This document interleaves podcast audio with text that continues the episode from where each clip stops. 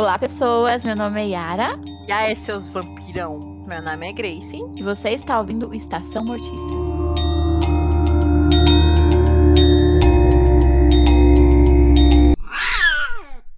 Antes da gente prosseguir com o programa, que vai ser incrível, tenho certeza, sigam a gente no Instagram, o Estacão Mortica, Estação Mortícia, sem os acentos. A gente posta várias coisinhas lá, a arte dos episódios, a arte do podcast é linda. A gente posta algumas coisas nos stories sobre os filmes e coisas que a gente vai falar aqui. Então é legal ficar por lá e conversar com a gente. Então, se você não conhece a obra e você quer estar mais por dentro do assunto que a gente vai falar na próxima pauta, então lá nos stories você vai saber com antecedência do que a gente vai falar. Se você quiser assistir antes para acompanhar, eu já tô redundante. Boa sorte. Vê uma coisa aí que dá para conversar. Meu Deus do céu, tá me dando trabalho. Em vez de falar direito. Eu tô nervosa. É isso aí, gente. Acompanha a gente nos stories. E aceitamos indicações. Já indicaram pra gente filmes de zumbi. Estamos vendo o que a gente pode fazer. Vamos fazer um programa especial aí. Vai ser top.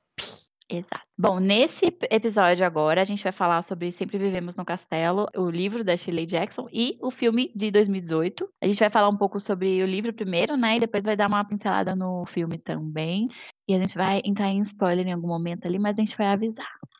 Bom, eu conheci a Shirley Jackson bem na época que tava lançando a série da Maldição da Residência Hill. E eu assisti a série, eu já tinha os livros, mas eu não tinha lido ainda, por motivos de não sei porquê.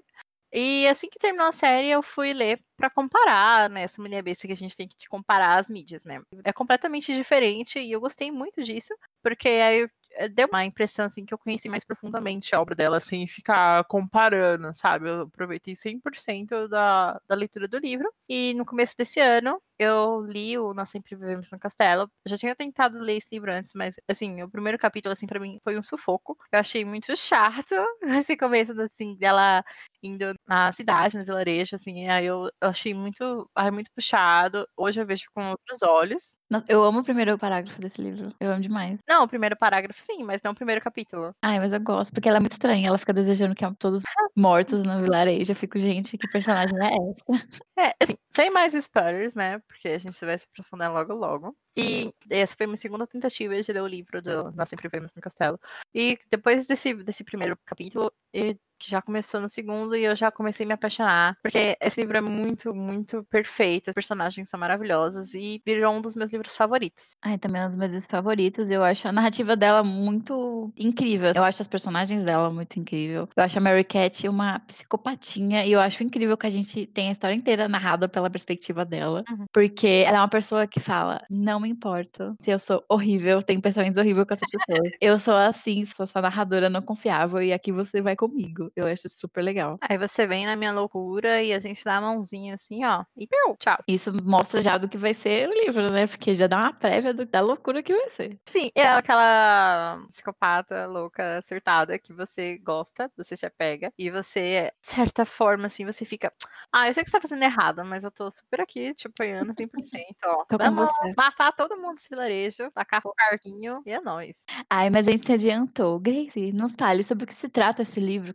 Nós sempre vemos no castelo, retrata a história de duas irmãs, um tio, pode-se dizer, né, que são isoladas socialmente por um motivo aí. Não sei se a gente vai dar spoiler. Não, eu acho que nem é spoiler, porque ela fala no primeiro parágrafo que a família dela tá toda morta e que por isso eles vivem isolados e sozinhos e tipo, ela fica super de boa. Na verdade, esse é o sonho da vivência dela. Ela só acha insuportável quando ela tem que ir no vilarejo comprar comida, essas coisas. Que é super compreensível, porque essas pessoas são horríveis. Ao mesmo tempo que ela é uma psicopata surtada e totalmente errada, as pessoas ali do vilarejo não ajudam, sabe? Só piora essa visão dela e, nossa senhora, é um sufoco. E a única pessoa que a Mary Cat realmente gosta é a Constance, que é a irmã dela. É que chega até ser um amor meio estranho. Uhum, é um amor tipo obsessivo, sei lá. É bem obsessivo, é bem não saudável, nitidamente. A gente vai falar mais sobre Constance, porque eu acho ela uma personagem muito complexa, porque ela vive cercada de coisas que não lhe fazem bem. Isso me deixa muito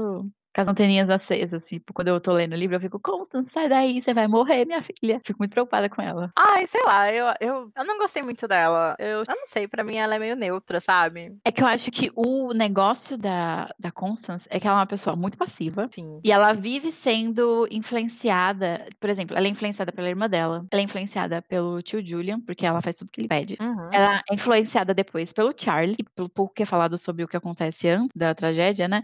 Ela era muito influenciada pela mãe e pelo pai. Então parece que é uma pessoa que ela não consegue ter vontade própria.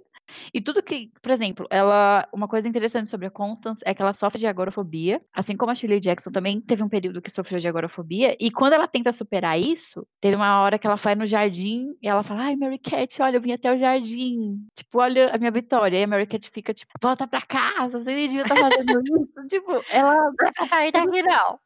Todo passo que ela dá em direção à independência, mesmo que seja frustrada, no caso do Charles, ela é, tipo, arremessada pra trás pelas pessoas que dizem amar ela. Então eu fico com muita dó da personagem dela, porque parece que ela não é ativa em nenhum aspecto da vida dela. Além dela ser passiva, ela é muito manipulável. Muito. Nossa, demais. Isso se mostra ainda mais quando acontece o impacto, né? Porque essas garotas estavam ali, vivendo isoladas, e tudo meio que ruim quando o primo Charles aparece. Nossa, ele é horrível, assim, nossa senhora. Ai, eu não consigo. Eu dava uma raiva. Toda vez que aparecia, assim, um diálogo dele, eu falava, morre, prima do Charles, morre. E eu ficava assim, meu Deus. Eu sei que a Mary Cat é insuportável, porque, gente, eu adoro a Mary Cat, mas se eu convivesse com aquela pessoa, eu ia surtar. Mas ele era muito pior. Parecia duas brigas de... Ela com birra e ele com aquele egoísmo dele, aquela ganância. Eu já cantar de parabéns, porque primo Charles é uma pessoa insuportável. Eu nunca vi um personagem tão chato desse jeito. Só Stephen King com o vilão dele, que é tudo sangue no zóio, que é pior, porque, olha, é muito difícil. São duas personalidades, assim, dominantes.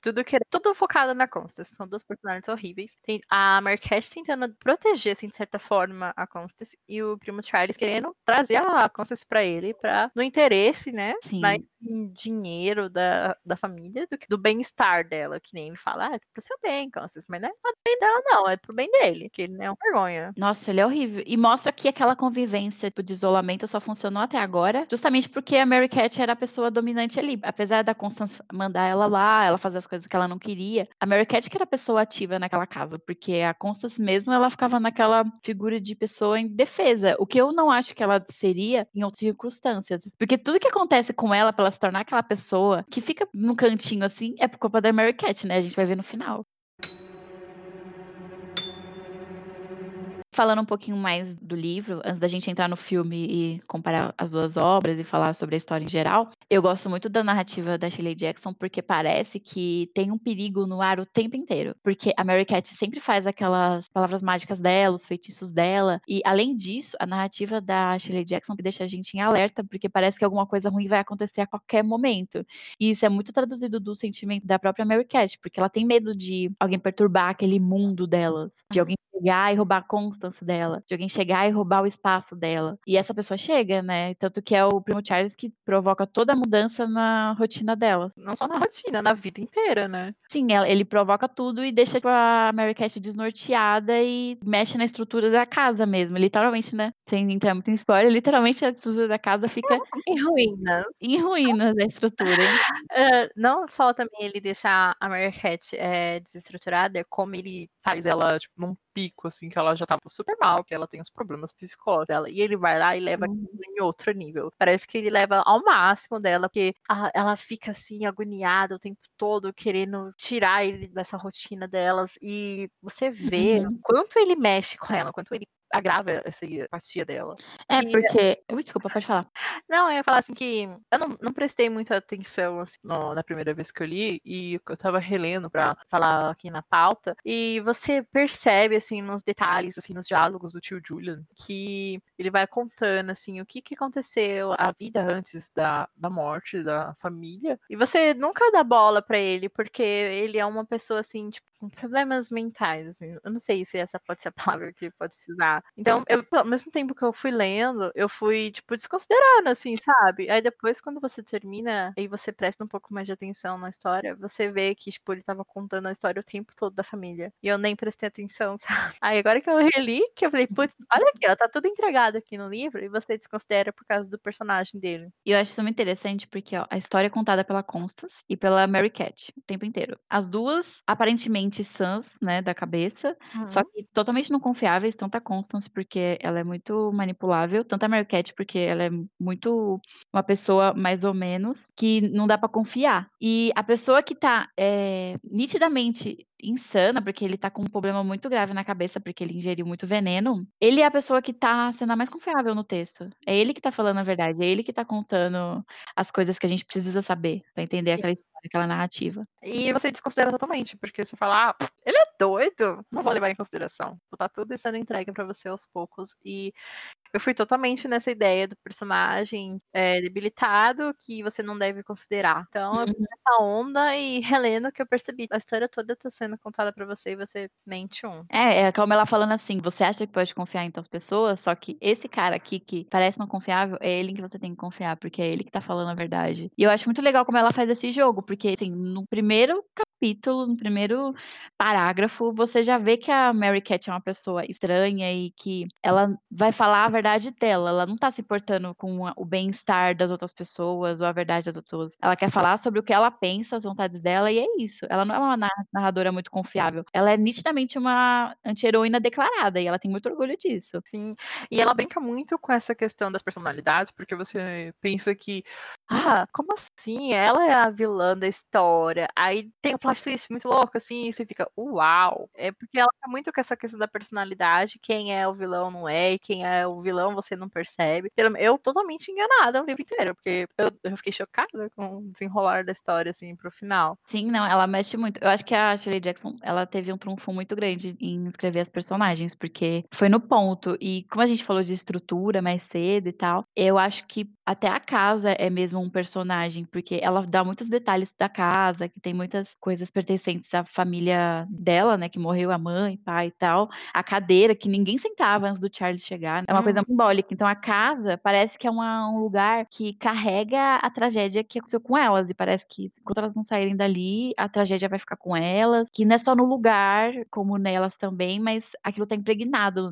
em tudo que envolve elas. Elas vivem nisso o tempo todo, e mantêm isso do jeito que deve ser, que nem ela fala, a gente sempre coloca as coisas no seu devido lugar. Então, ele vai mostrando um pouco, assim, a estrutura da casa, as coisas elas limpam, colocam no lugar, o quarto dos pais é intocável, então, tipo, a tragédia que aconteceu ali, de certa forma, pode se considerar sagrada, porque é intocável. E o Charles veio e remexeu tudo isso. Não, e é tão engraçado, porque tudo continua o mesmo, os pais já morreram, a tia delas já morreram, e elas não mexeram em nada, tipo, elas não mudaram nada, e não é por elas necessariamente gostarem, é porque elas acham realmente que as coisas têm que continuar do jeito que estão. E é literalmente um negócio direcionado a elas, porque o negócio da Mary Cat não querer nem que a Constance supere a agorafobia dela é porque ela quer ficar fincada naquele lugar. É igual as árvores que tem em volta da casa, ela quer que fique tudo do mesmo jeito. E eu acho que o ódio do vilarejo com elas diz muito sobre a casa também, porque o povo do vilarejo tudo fala, tipo, todo mundo do vilarejo é horrível, não é muito confiável, mas as pessoas do vilarejo falam muito que a casa foi construída com base no dinheiro deles, que o pai delas era uma pessoa horrível e arrogante, sabe? Aproveitadora. Isso, então, tipo, tudo isso, desde a construção daquela casa, de adquirir aquela casa, já é uma coisa em volta de raiva do pai delas que passou pra elas, né, coitadas. Eu acho muito mal, porque todo mundo odeia elas, sendo que o pai delas era horrível. É um ódio, tipo, recíproco, né, porque a Mary Cat detesta todo mundo da vila e quer passar isso pra Constance. A Constance fala, nem todo mundo é ruim, não sei o quê. Aí a Mary Cat, todo mundo é lixo, todo mundo vai morrer, e eu vou sambar em cima do corpo dessas pessoas. E o pessoal do vilarejo também não é muito diferente. Eu acho muito engraçado, por exemplo, que esse ódio todo é muito jogado pra Mary Cat e pra Constance em algumas partes. Mas todo mundo que comenta sobre a família e tem um pouco de bom grado, por exemplo, aquela amiga da mãe que vai tomar chá com elas, ela sempre quer salvar a Constance. Fala, ai, Constance, vai na cidade, vai lá em casa, faz um jantar.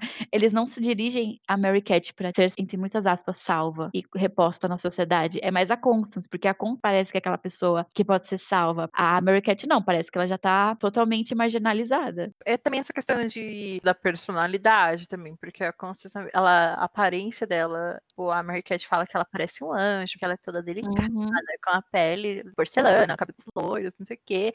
Ou seja, ela toda feminina. A Mary Cat não, ela já brinca, já se suja, corre no gramado, faz um monte de coisa. E ela é muito bocuda também. Sim, as personalidades são muito opostas, sabe? Então, essa menina aqui que é um tomboy, isso não vai, não.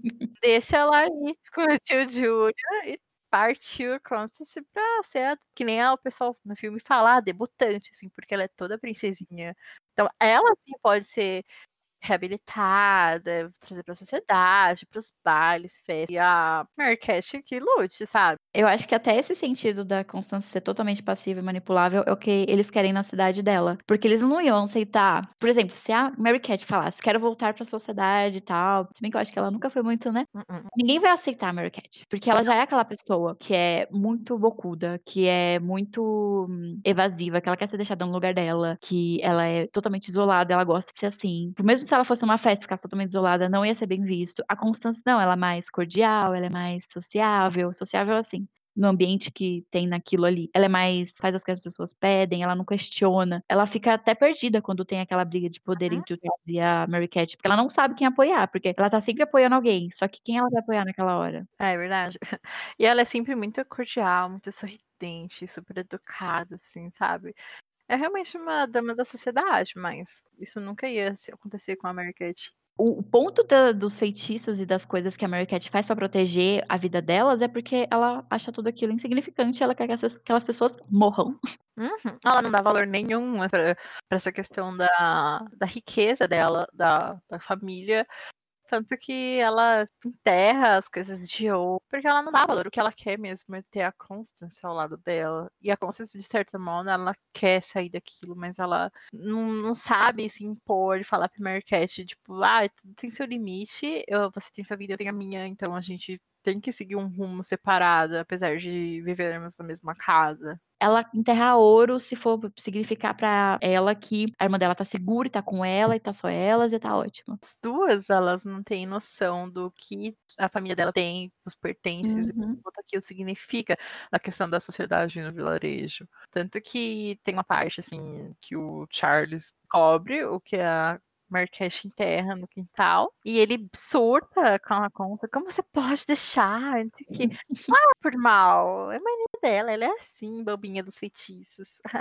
Ela não se importa realmente, é só o Charles chegar e falar que ela, pode ser um problema, né? Mas também, elas sempre falam que tem muito dinheiro, tipo, num cofre gigantesco, que elas realmente não se importam, tipo, elas fazem compra uma vez por semana pra comer e é isso. Então, elas estão com o que elas precisam, então elas não precisam guardar nada. Elas podem enterrar dinheiro se elas quiserem. Como elas estão isoladas socialmente, elas sabem que elas têm abundância, mas elas não sabem o que isso significa. Porque é muito, elas são muito ricas, mas elas são isoladas, elas não têm noção do que é valor. E elas tendo todo mundo lá, que é a Mary Cat, a Constance e o Julia. Tá ótimo. Nada mais importa. A gente tem as plantações aqui pra gente comer, a gente consegue viver. E tá bom, não precisa de mais nada. Não é querendo dar muito spoiler, mas eu acho que o final é muito representativo nesse sentido. Eu acho que é muito a Mary Cat virando pro mundo e falando, prefiro viver nas minhas ruínas do que entre vocês. Aceitar qualquer coisa. A qualquer ato de vocês. Prefiro ficar aqui no meu lugar e é isso. E eu acho que por isso que esse livro fica tão bom quando o Charles aparece, porque a vinda dele mostra que, independente de ser bom ou ruim, no caso dele, horrível, a mudança vai acontecer e nada é imutável. Nada pode permanecer do mesmo jeito. Alguma coisa vai acontecer que vai mexer no seu mundo, e no caso foi ele. Sempre vai ter alguma reviravolta e vocês estando preparados ou não pra aceitar isso. Pra encerrar o livro, encerrar essa parte do podcast, eu queria falar que eu acho a história desse livro muito simples. É só o cotidiano delas e tal, e o isolamento delas e o desejo disso. Só que eu acho que a narrativa da Shirley Jackson é muito estranha. Eu acho o livro uma narrativa toda estranha. É um fluxo de pensamentos muito incoerente, às vezes muito coerente, que vai variando de uma coisa pra outra. Eu acho que essa é a magia do livro, porque ele me pegou muito na leitura por causa disso. Eu fiquei muito apaixonada pela narrativa dela e pelos personagens, menos primo Charles, porque é impossível, porque ele é um saco, mas eu gostei muito por causa disso. E eu quero muito mais ler mais coisas da Shirley Jackson, nossa. Eu gosto muito como ele trabalha realmente a realidade antes, a realidade agora e a realidade da Marquette. Então, o fluxo de pensamentos dela é muito ativo, e você sempre se confunde, assim, mas o que é o certo? Porque é o ponto de vista dela, mas não é o certo, né? Não é o correto, não é o aceitável. Não, e você estava falando também sobre o pai dela se fechar para a cidade antes mesmo das garotas se fecharem para a cidade. E é uma coisa que a Mary Cat não associa, ela não se importa. Ela só quer saber do ódio que ela tem. Sim, porque isso foi uma você tinha falado da consciência manipulada pelos pais. E, de certa forma, a Mary Cat também foi, porque o pai dela tinha esse sentimento com o pessoal do vilarejo, então ele se isolou antes de tudo. Aí passou essa opinião, essa visão para as meninas. Então, elas também têm noção disso e elas aceitaram, elas não deram chance ao pessoal do vilarejo em nenhum momento também. Então, isso só foi um agravante, sabe? My name is Mary Catherine Blackwood. The Blackwoods have always lived in this house. And we will never leave here, no matter what they say or what they do to us. Never. A gente já deu uma geral no livro, agora a gente quer falar um pouco da adaptação cinematográfica de 2018. Bem parecida com a história do livro, é na verdade praticamente igual, só o final que muda algumas coisas. E esse filme é dirigido pela Stacey Passon, é o segundo longa-metragem dela, e tem o roteiro dela, e a Sheila Jackson também está acreditada no roteiro, e o Mark Kruger também está no roteiro, e anteriormente ele contribuiu com o roteiro de Candyman 2, A Vingança. Mas o que a gente está querendo comentar muito é o elenco. No elenco a gente tem a Taissa Farmiga como a Mary Cat, a Alexandra Daddario como a Constance, o Crispin Glover como o tio Julia e Sebastian Stan, soldado invernal, como o primo Charles insuportável. Pra quem não tá recordando as pessoas, a Taissa é a menina de American Horror Story. Isso. A Alexandra Daddario é a menina do Percy Jackson. É. E ela fez um Massacre da Serra Elétrica. O 3D, que ninguém se importa. Eu só preciso... Isso aqui você corta, pelo amor de Deus. Por quê? Eu só lembro das tetas dela balançando. Eu não vou cortar, Eu não vou cortar. Vai cortar. Não vou cortar. Então, ela é super sexualizada no Massacre da Serra Elétrica, com uma regata branca sem sutiã, correndo loucamente de um assassino. Ai. Enfim. Ai. A tio Júlia do Grace. Então, a gente tem que falar que Taissa Farmiga fez A Freira, o filme da carreira dela. Sim, né? A gente, isso é tão bom. Esqueci. Ai, que horror. Ai. É a freirinha bonitinha lá que cospe sangue na cara da besta. Nome. Ai, não. Leva lá? Ai, não sei. Freira. Aham. Ela cospe sangue de Jesus na freira. Amém. Amém. Ó, irmão, ó. Tá tendo aqui na madeira. Eu tô ficando com sono, eu tô ficando idiota, bicha. Pelo amor de Deus, socorro. É 7:30 da noite, se recomponha. Eu fiquei muito animada com as férias, aí eu gastei muita energia. Ai, meu Deus, tô dando The Sims. Que? Não, se eu tenho 9 horas de The Sims, é porque... eu mereço. Ai, foco. E o tio, e o primo Charles, né? O tio Julian. Então, Crispin Glover e Sebastian Stan, nosso primo Charles, não é mesmo? Não, peraí. O tio Julian é o carinha do De Volta pro Futuro? Sim. O que você não falou? Tá na pauta, garota. Calma aí. Eu vou deixar isso no podcast pra mostrar que faço pauta pra Grace não ler. É uma palhaçada. Ah, bicha, eu não vi o final aqui. Ele é o... eu acho que ele é o pai do Marty McFly no filme. Não é ele, não? Marty McFly? Não, Marty McFly é o... como é que é o nome desse menino, gente? É o Michael J. Fox. Ai, que ele tá muito novo. Enfim. Preciso falar que eu fiquei chocadíssima com o tio Julian, porque na minha cabeça o tio Julian era um senhorzinho. Na minha também, eu fiquei chocada com aquele homem. Com as tremedeiras, assim, sabe? De cabelo branco, todo mais magro do que não sei o quê. Gente, não faz muito sentido pra mim o tio Julian todo bonitão, assim. O tio Julian tá tipo... Você olha pra ele e você fala, uma pessoa saudável. E ele começa a falar umas coisas nada a ver e você fica até em dúvida se ele tá bem ou não, porque ele parece muito bem.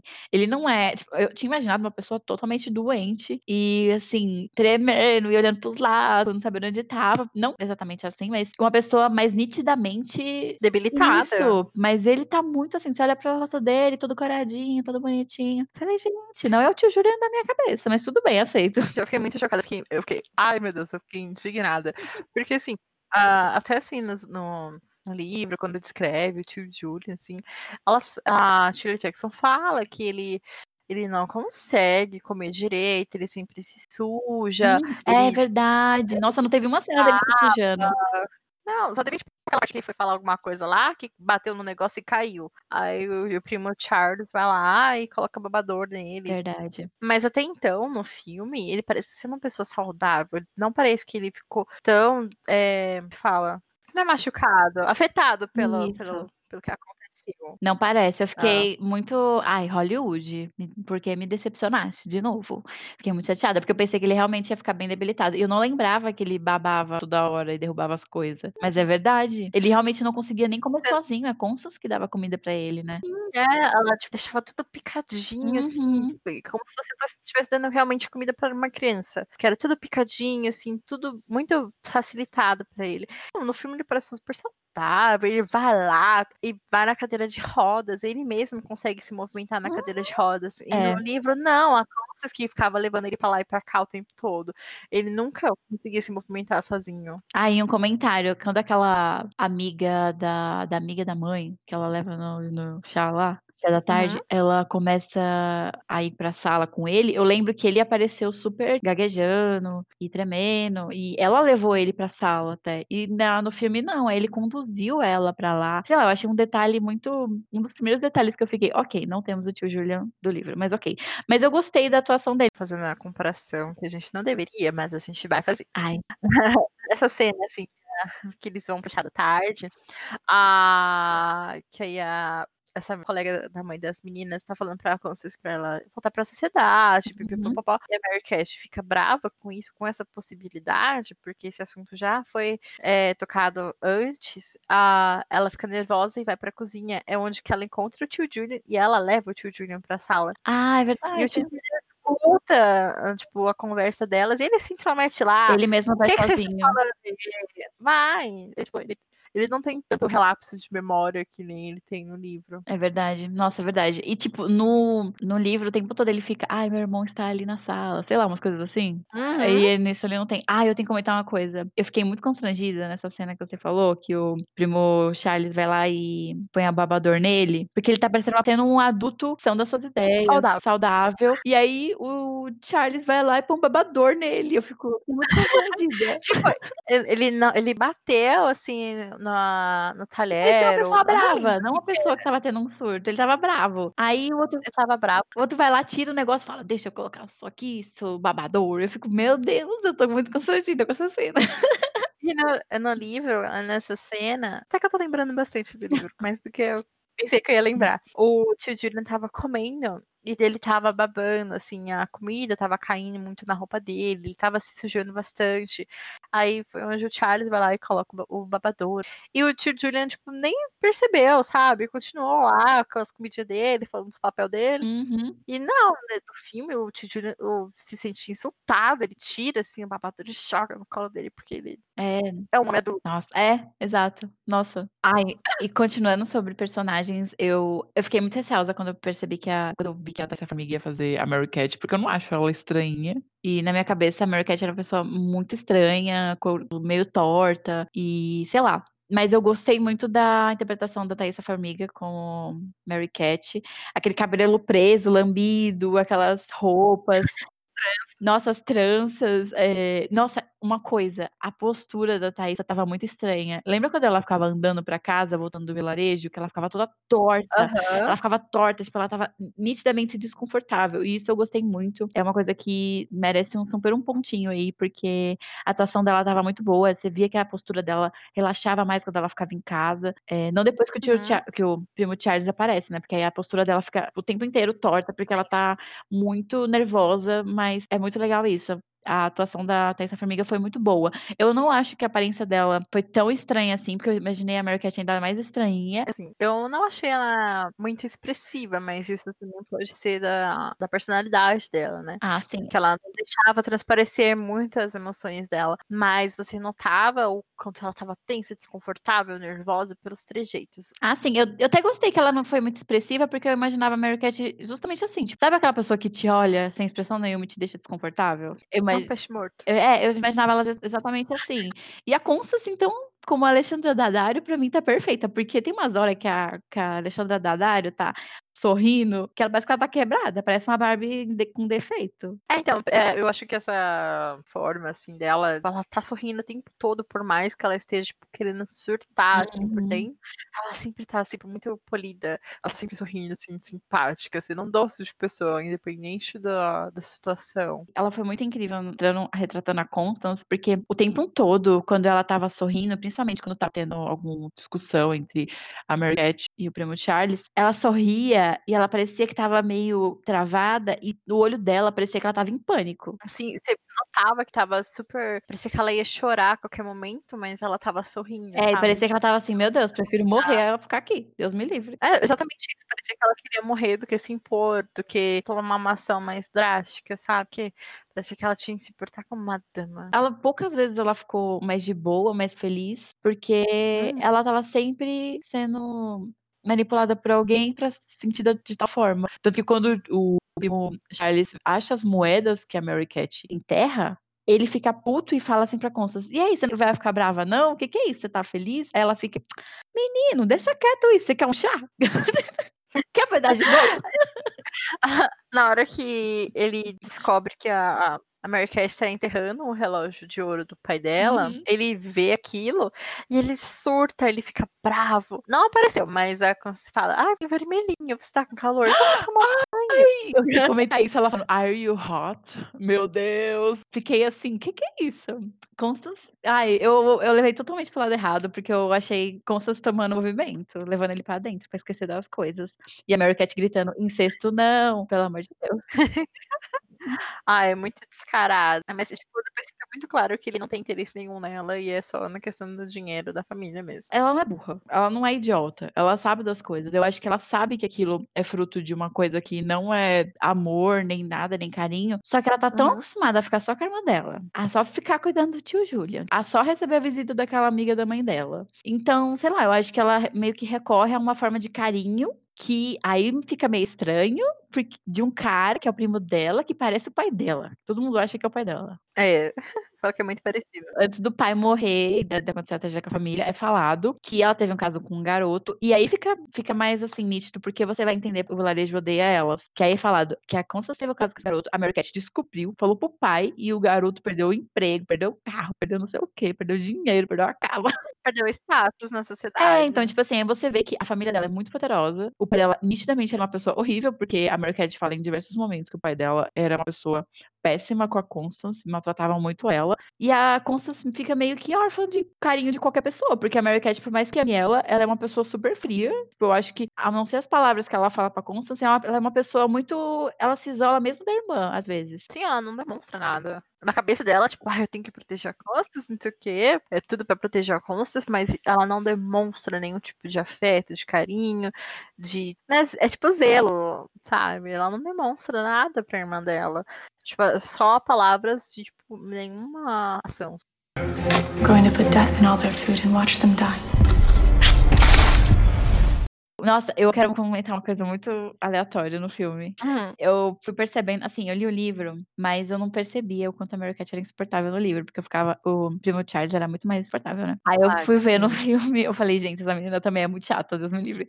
Aí Aí o momento que ela segue ele pro vilarejo, ele fala que vai pro vilarejo, e ela nunca gostou de ir pro vilarejo, mas ele falou que ia, ela falou, quero ir também. Aí ela seguiu ele na miúda, aí ela ficou olhando ele lá, conversando na lanchonete, uma cena super creepy, aliás, ela com os olhinhos assim, de Taissa Farmiga. Uhum. Aí ele fala não sei o que lá, e ela sai, risca o carro dele inteiro e vai embora. Nossa, fez tá barulhinho. Ah, fez horrível. Uma coisa também que eu preciso falar, uma das poucas coisas que eu anotei. Essa cena, quando a Marquette, que é a primeira cena, quando ela vai no vilarejo, a cena lá da lanchonete da cafeteria é muito mais agressiva. Uhum. Nossa, é muito mais agressiva. Aquele moleque lá importunando ela. Eu, tipo, ele, no livro ele só conversa, assim, mas não, ele vai pra cima dela. Ele joga o cigarro na xícara de café dela. É horrível. Eu gostei dessa alteração, porque no livro, em alguns momentos, parece que o pessoal tem a raiva delas, mas é mais da cabeça delas do que da cabeça deles. É, afeta muito mais do que realmente eles estão fazendo. É, tipo, elas pensam mais na raiva deles do que eles mesmos. Só que no filme, isso ficou bem nítido, essa agressão desse menino com ela, que só foi sentar lá. É, até quando ela vai comprar açúcar, a reação de medo do cara, todo mundo na cidade olhando. E eu achei muito mais palpável a raiva deles. Tanto que vai explicar por que eles vão fazer o que eles vão fazer no final. Sim, como isso foi só se agravando. Até essa parte que você falou que a Marquette detesta ir pro vilarejo, quando o primo Thiago falou que ia ser uma menina de compras, ela falou assim, mas eu que vou. É.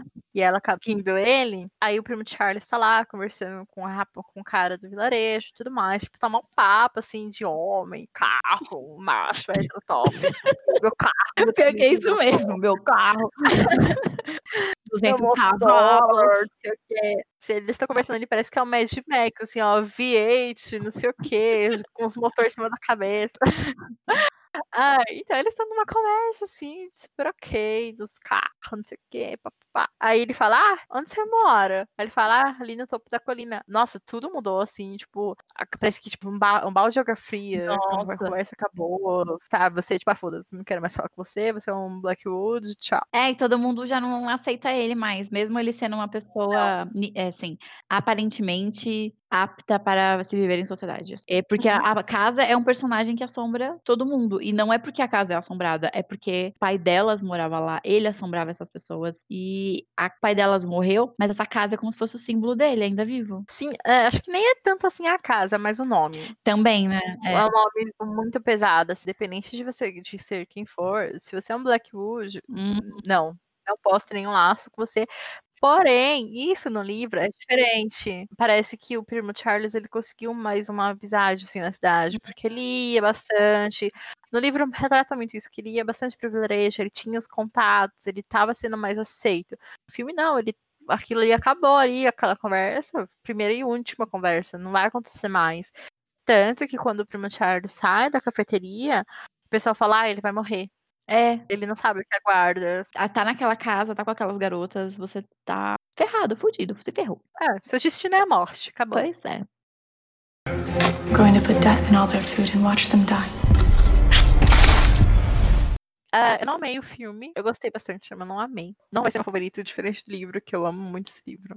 Coisa assim que eu gostei bastante é a paleta de cores. Nossa, sim, eu super esqueci de falar disso, mas é real. Eu super imaginei esse filme muito darkness e tal, luz apagada. E, nossa, é muito colorido, é muito estética, sei lá, Tim Burton me lembra um pouco as cores, a tonalidade dela. Eu acho que é uma mistura, assim, de Tim Burton com Sofia Coppola, sabe? Pra mim, na minha cabeça isso, é uma mistura dos dois e nasceu e nós sempre vivemos no castelo. E ficou perfeito, porque é tudo aquelas cores lindas e, tipo, a fotografia do filme é linda, é tudo muito bonito e aquela coisa pesada acontecendo, aquele clima super desagradável e, nossa, eu achei lindo demais as cores desse filme.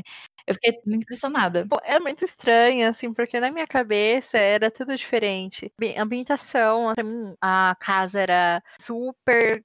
tipo, não era mais uma mansão, assim, era como se fosse realmente um castelo. Parece, tipo, uma casa de afamiliado, sabe? Sim, era super caraca, escuro. É uma casa toda de madeira, assim, bem escura. Ah, não, madeira não, porque falam que a casa é uma bonitona no livro. Ah, mas pode ser uma casa bonita de madeira, bicha. Ai, não, mas é mais chique. Tipo assim, a questão assim, quando eu faço bastante tempo na cozinha, que é o lugar onde Constance sempre está. E a cozinha, que é o lugar da Constance, é um lugar super colorido, cheio de planta, coisinhas fofinhas e uma janela gigantesca que entra muita luz do sol. Uhum. Totalmente ao contrário do que eu tinha imaginado, mas eu amei como eles encheram esse filme de cor, assim, lindo demais. Parece muito colorido, parece uma cozinha vintage, assim, sabe? E aí, o quarto do tio Julian, que é do lado da cozinha, por causa que ele não pode se movimentar, então ele não sobe no segundo andar, no quarto das garotas, então ele tem um quartinho ali do lado da cozinha. E é um quarto super chique, pra mim. Nossa, era um quarto minúsculo, assim, sabe? Com uma cama, e acabou, assim, tipo, não tinha muita luz, não era super arrumado, mas parecia que, tipo, era um quarto de hotel, assim, super chique. Nossa, muito bonito. Sim. Eu imaginei que era, tipo, um armarinho de vassoura que jogaram uma cama pro tio Julian, sei lá. Pra mim, era o quartinho do Harry Potter embaixo da escada, era o quartinho do tio Julian. Era assim, pra mim, acabou, era aquilo, sabe? Então, assim, a ambientação do filme foi completamente oposta do que eu imaginava, porque, pra mim, a Constance realmente era toda bonequinha, assim, de vestidinho colorido, sempre arrumada, sempre perfeitinha. Na minha cabeça, a Marquesha, tipo, era a Vandinha, sabe? Ela tava com roupa escura, assim, com cara de morte, pálida.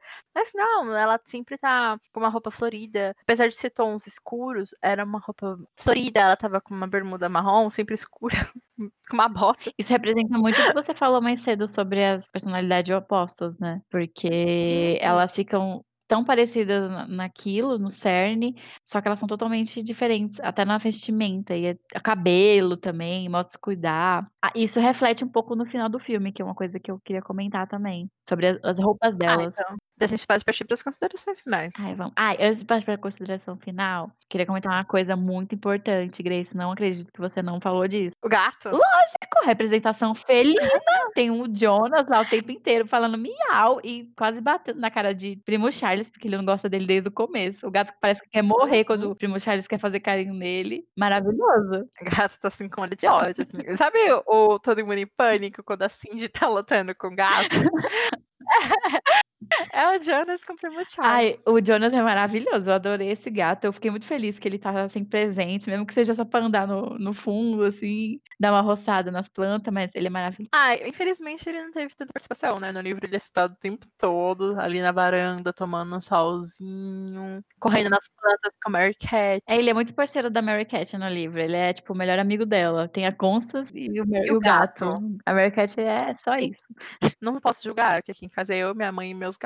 Ai, o Jonas é muito fofo. Ele era muito fofinho, bonitão. Eu queria um gato daquele. Um gato preto, peludo, maravilhoso, que o pelo brilhava. Parece a Nicole. Ai, Nicole, minha bonequinha, linda. Ai, Nicole, ai, cada um tem Jonas que merece, né? Nicole. Ai, vou mandar uma foto da Nicole, você vai colocar na capa. Tá bom, pode mandar. I'm going to put death in all their food and watch them die. Agora terá spoilers. Partindo já pro final, eu queria falar que eu achei... Quando eu li o livro, eu fiquei muito puta com a Mary Cat pelo que ela já fez. Que ela foi lá e queimou a casa, né?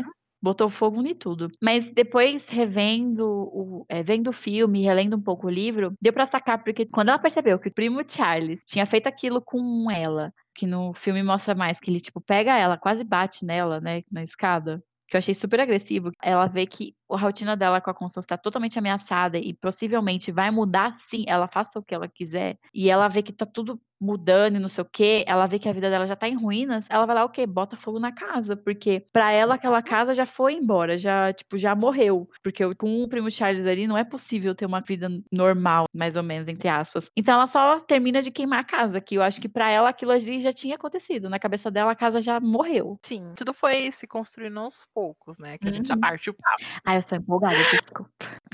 Assim, tudo foi acontecendo, o primo Charles foi manipulando a conta pra conseguir ser a parte dominante da casa, e ele conseguiu. Pra ele não se sentir ameaçado, ele quer mandar a Marquette pra longe. No livro até fala que, eu não lembro se era num convento, era no internato, eu acho. No internato. Aí então ele manipula a Constance pra mandar a Marquette embora. E aí acontece uma briga, uma discussão, e quando a Marquette volta pra casa, que o primo Charles fala que ela vai embora, ela surta, tem esse ápice da loucura dela, que é onde ela vai no quarto do primo Charles, pega o cachimbo dele e joga na cesta de lixo, onde pega fogo na casa, exato. Porque na cabeça dela, como que a Yara disse, tipo, tudo já tinha ruído, a casa já não existia mais, ela... Tudo foi mudado, modificado para pior na cabeça dela. Uhum. E aí foi a única saída que ela viu, já que ela ia ficar longe da Constance, então não ia ter mais Constance, não ia ter mais casa, não ia ter mais lar para ela voltar. A vida dela já tinha entrado em colapso. Sim, desde a chegada até a construção disso tudo, chegar nesse ponto de loucura.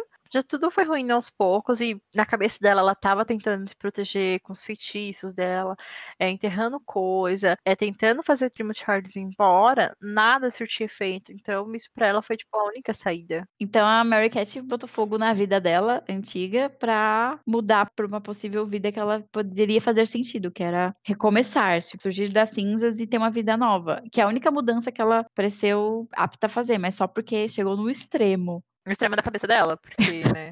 A gente tem que falar aqui que é tudo da cabeça da Marquette, assim, não é uma coisa assim, uma rotina que uma pessoa mais sã vai fazer sentido, porque o primo Charles, inclusive, fala pra ela, nossa, você nunca me deu nenhuma chance, parece que ele ia aceitar ela lá, se ela aceitasse ser passiva como a irmã dela sempre foi. É que ela não queria ceder a nenhum ponto, nada. Se ela, tipo, aliviasse um pouco. Ela não trocou, tipo, nenhuma palavra com ele. A vez que ela falou com ele, foi assim, primo Charles, quando que você vai embora? Foi exatamente isso. Quando ele chegou, ele se apresentou, a Mary Cat jogou as coisas no chão e saiu correndo. Pra vocês terem noção de como a Mary Cat é estranha. Ela, literalmente, ela jogou as coisas no chão, as compras tudo, pra Constance pegar, coitada. E vazou. Uhum. Saiu correndo, falou, não quero. E, tipo, a Mary Cat não aceita ninguém, assim, além dela na vida da Constance, porque até quando as vizinhas lá, as amigas vai fazer visita, ela fala, ai, você quer que eu mande eles embora? E, tipo, ela não aceita, nem a própria amiga que visita há tempos, ela não aceita. Porque a própria Constance parece que ela se dá bem com aquelas pessoas. Quando a Mary Cat fala, quer que eu mande embora? Ela fala, tipo, não, vai abrir a porta. Ela quer, eu acredito que ela queira retornar à sociedade. Gente, o nome da Mary Cat é Mary Catherine Blackwood. Tá? A gente tá falando o tempo inteiro Mary Cat, porque é o apelido dela. Sorry. Going to put death in all their food and watch them die. O colapso de tudo, quando teve... As pessoas chegaram pra, entre muitas aspas, ajudar, né? Os bombeiros apagaram o fogo e tal. E o primeiro bombeiro tacou a pedra e a cidade inteira foi meio que podemos atacar ela, e começaram a atacar tudo, as pedras na casa das meninas, a entrar lá, a jogar tudo pra fora, quebrar janela, quebrar prato, quebrar tudo, quebrar móvel, roubar coisa também, né, que um monte de gente saiu com um monte de móveis. Sim, e nossa, coisinhas, quinquilharias, correndo, roubando a casa dela. Nossa, sim, e teve uma parte que tava pegando fogo, as pessoas falando, deixa queimar essas duas aí. E já era pra ter queimado faz muito tempo. Tipo, parece tratamento com as bruxas mesmo, sabe? Que remete a essa bruxaria que a Mary Cat fazia, que era pra proteção da casa. E como tudo que a Mary Cat enterrou, porque a Mary Cat enterrava muitas coisas em volta da casa como se fosse uma forma de proteção. E numa parte do filme é mostrado que todas as coisas voltam pra cima, como se estivessem sendo empurradas, né? Como se o pai dela mesmo, que estivesse na terra, tivesse empurrado aquilo pra cima, pra tirar a proteção delas. E todo mundo começa a gritar, deixa queimar, queima, queima, não sei o quê. E eu acho que na cena do filme, foi pior ainda quando eles pegaram a Constance, jogaram ela no chão, começaram a bater nela, que eu fiquei, meu Deus, tadinha, a menina já sofre pra cacete. Eles, tipo, rasgando a roupa dela, parecia que eles queriam deixar ela nua, e era um monte de homem em cima dela, assim, eu falei assim, meu Deus, essa menina vai ser estuprada. Deu um desespero muito grande, foi horrível. Tava jogando toda a raiva do vilarejo em cima delas naquele momento. Delas não, só em cima da Constance, porque a Mary Cat estavam segurando ela. Verdade. Não sei. Devido a essa questão que aconteceu com a família dela, não sei se a gente vai falar ou não. Pode falar. A gente vai falar, a gente tá indo nos spoilers. Ok. Então, devido à morte da família e a Constance ter sido acusada do assassinato, então eu não sei se o pessoal foi em cima da Constance por conta disso. Porque em nenhum momento eles, tipo, agrediram a Mary Cat, só seguraram ela, sabe? É muito bizarro porque eles... Eu não sei, não faz sentido pra mim. Ela matou o pai dela, entre muitas aspas, né? Porque como é acreditado no vilarejo, e uma pessoa que eles odiavam, e eles odeiam ela. Que? Pra mim não faz sentido. Tipo, vocês deviam, sei lá, gostar dela. Ah, eu não sei. Tipo, ah, é uma assassina, matou todo mundo, apesar de a gente odiar. Não era pra você ter feito isso, sabe? E não só o pai, né? Foi a família toda. Foi o pai, a mãe, a tia. E era pra ter sido o tio Julian, mas ele acabou sobrevivendo. É por isso que ele fica debilitado. E parece também que todo mundo tenta bater na Cons naquele momento, porque ela meio que se isolou, então ninguém pôde jogar raiva nela, como eles fazem com a Mary Cat toda vez que ela vai na cidade, ficam intimidando ela, olhando ela. A Constance não, ela nem recebeu esse ódio, ela só se isolou, então acho que foi muito mais agressiva naquele momento, parece que juntou tudo e jogou pra cima dela. Ah, faz sentido. É, acho que é um pouco dois, assim, né, dela ter sido julgada e desde então ela nunca foi pro vilarejo, então eles não... Eu nunca te xinguei, então eu vou xingar agora, sabe? Tudo que tá entalado aqui, eu vou dar um socão em você. Ai, e acabou. Minha. E aí foi isso. A casa pegou fogo. E elas, no livro elas falam que essas áreas, elas fecharam. Então elas se isolaram mais ainda na casa. Elas tinham a casa toda pra elas, mas elas, devido ao incêndio, elas fecharam e elas têm só a cozinha e o quartinho do tio Julian. E o quintal dos fundos, porque o resto da casa elas se fecharam mesmo pra não ter possibilidade nenhuma de alguém entrar lá.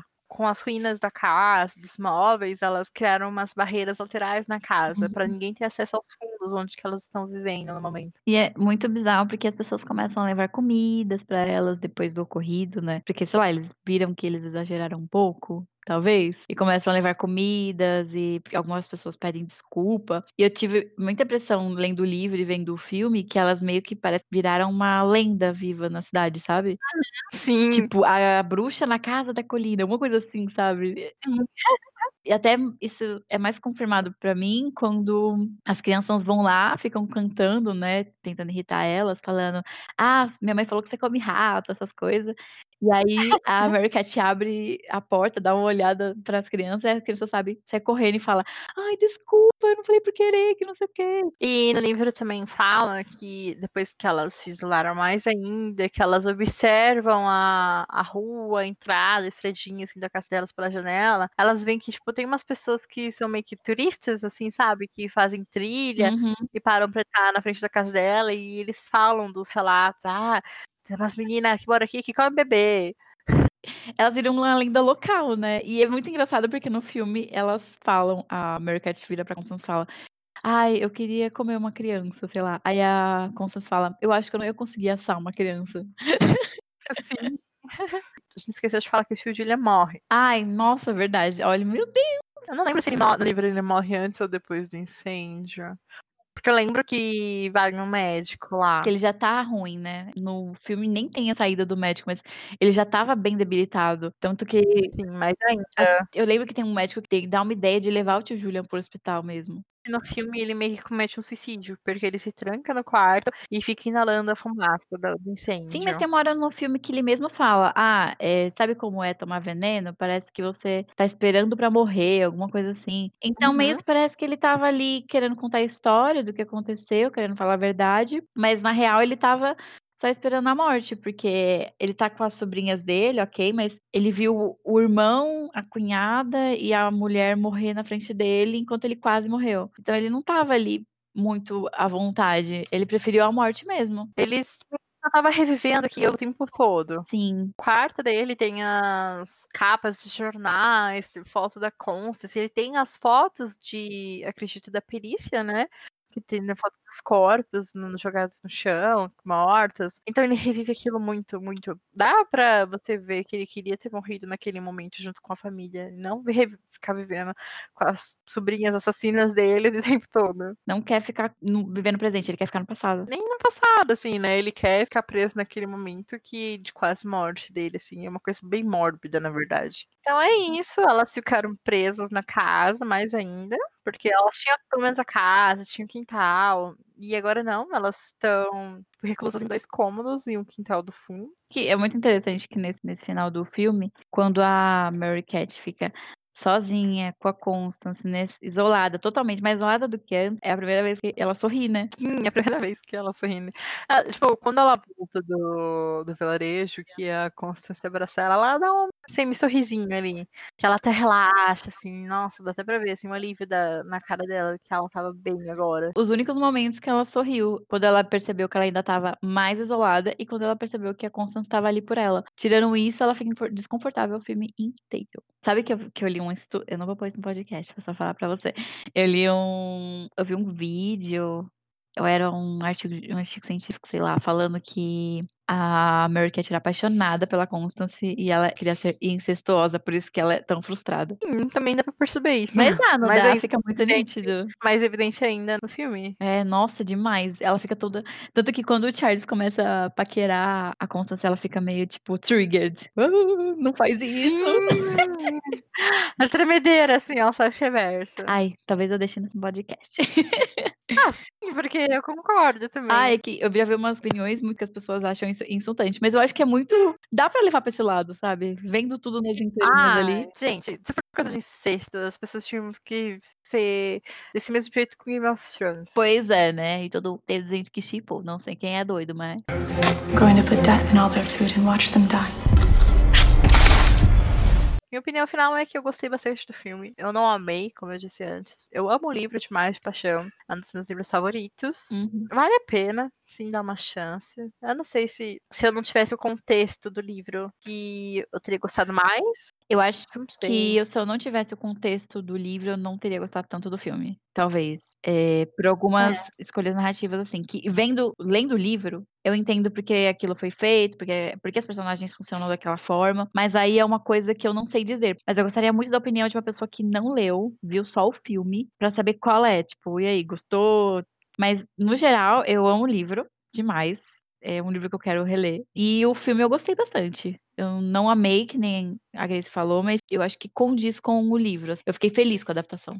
Eu acho que eu senti um pouco de falta do background, assim, sabe? Uhum. Tipo, do que aconteceu antes, assim, da família. Também dessa questão da Marquette não gostar dos pais, do porquê que ela fez o que ela fez. Eu não sei. Eu acho que eu gostei do filme só pra... trazer, tipo, visualmente o que eu imaginava e que não tem nada a ver com o que eu imaginava, mas foi legal. Eu achei super legal as mudanças que eles fizeram pra telas. Quando tem adaptação, algumas pessoas podem concordar ou não, mas, tipo, quando eu acho que tem uma adaptação de um livro, de uma HQ, de alguma coisa, eu gosto quando tem mudança, porque é outra mídia, sabe? Pode contar a história de uma forma totalmente diferente. E eu gostei das poucas mudanças que eles fizeram. Por exemplo, do final que a gente não comentou, que é o Charles morrendo. Sim, a Mary Cat matando mais uma pessoa. É, Mary Cat com esse pretexto de vou proteger a minha irmã a qualquer custo, até matando meus pais e depois o meu primo o Charles. E ela mata ele de boa, mata o cara. E parece que aí ela tá renovada. Posso seguir minha vida normal porque esse cara nunca mais vai voltar, porque está literalmente enterrado no meu jardim. Sim, e eu acho que ela só atingiu esse ponto porque quando o primo Charles volta depois do incêndio pra tentar tirar a Constance de casa e roubar o dinheirão... É, porque ele só tá interessado nisso. Sim, a Constance ficou tentada. Na verdade, tipo, não mediu esforço, sabe? Pensou duas vezes. Foi só um gatilho e, tipo, ela matou. E ela fica muito satisfeita depois, tanto que ela não mostra nenhum remorso. E eu acho muito legal essa mudança que teve pro filme, porque mostrou realmente o que a Mary Cat é. Tipo, e ela é obsessiva com a Constance, com a rotina dela e com tudo. Eu gostei muito, muito dessas mudanças. Eu achei que ficou melhor pra tela do que seria só se o Charles sumindo e a vida continua bela e linda do jeito que elas querem. Não, tipo, as mudanças, assim, de diferenças, tipo, eu não me importo, sabe? É realmente essa questão de, eu acho que faltou um pouco do background mesmo. Ah, eu concordo. Eu concordo bastante. Por isso que até eu te falei que eu acho que eu não gostaria desse filme se eu não tivesse lido o livro, porque eu tenho todo esse contexto. Você tem todo esse contexto. Agora, eu não sei como seria ver esse filme sem isso. Sim, e pelo fato do tio Julian ficar sempre recitando essas coisas. E ficar, ai, naquela noite aconteceu isso. Ai, teve aquela briga tal. Tipo, eu acho que é bem mais presente, assim, no livro. Então, por isso que a gente sabe, tipo, e sente falta disso. É uma coisa que faz muita falta no filme pra mim. Também senti falta, mas tirando isso, belezinha. Super recomendo. É um filme muito bom. Dei 4 estrelas pra ele. Eu também.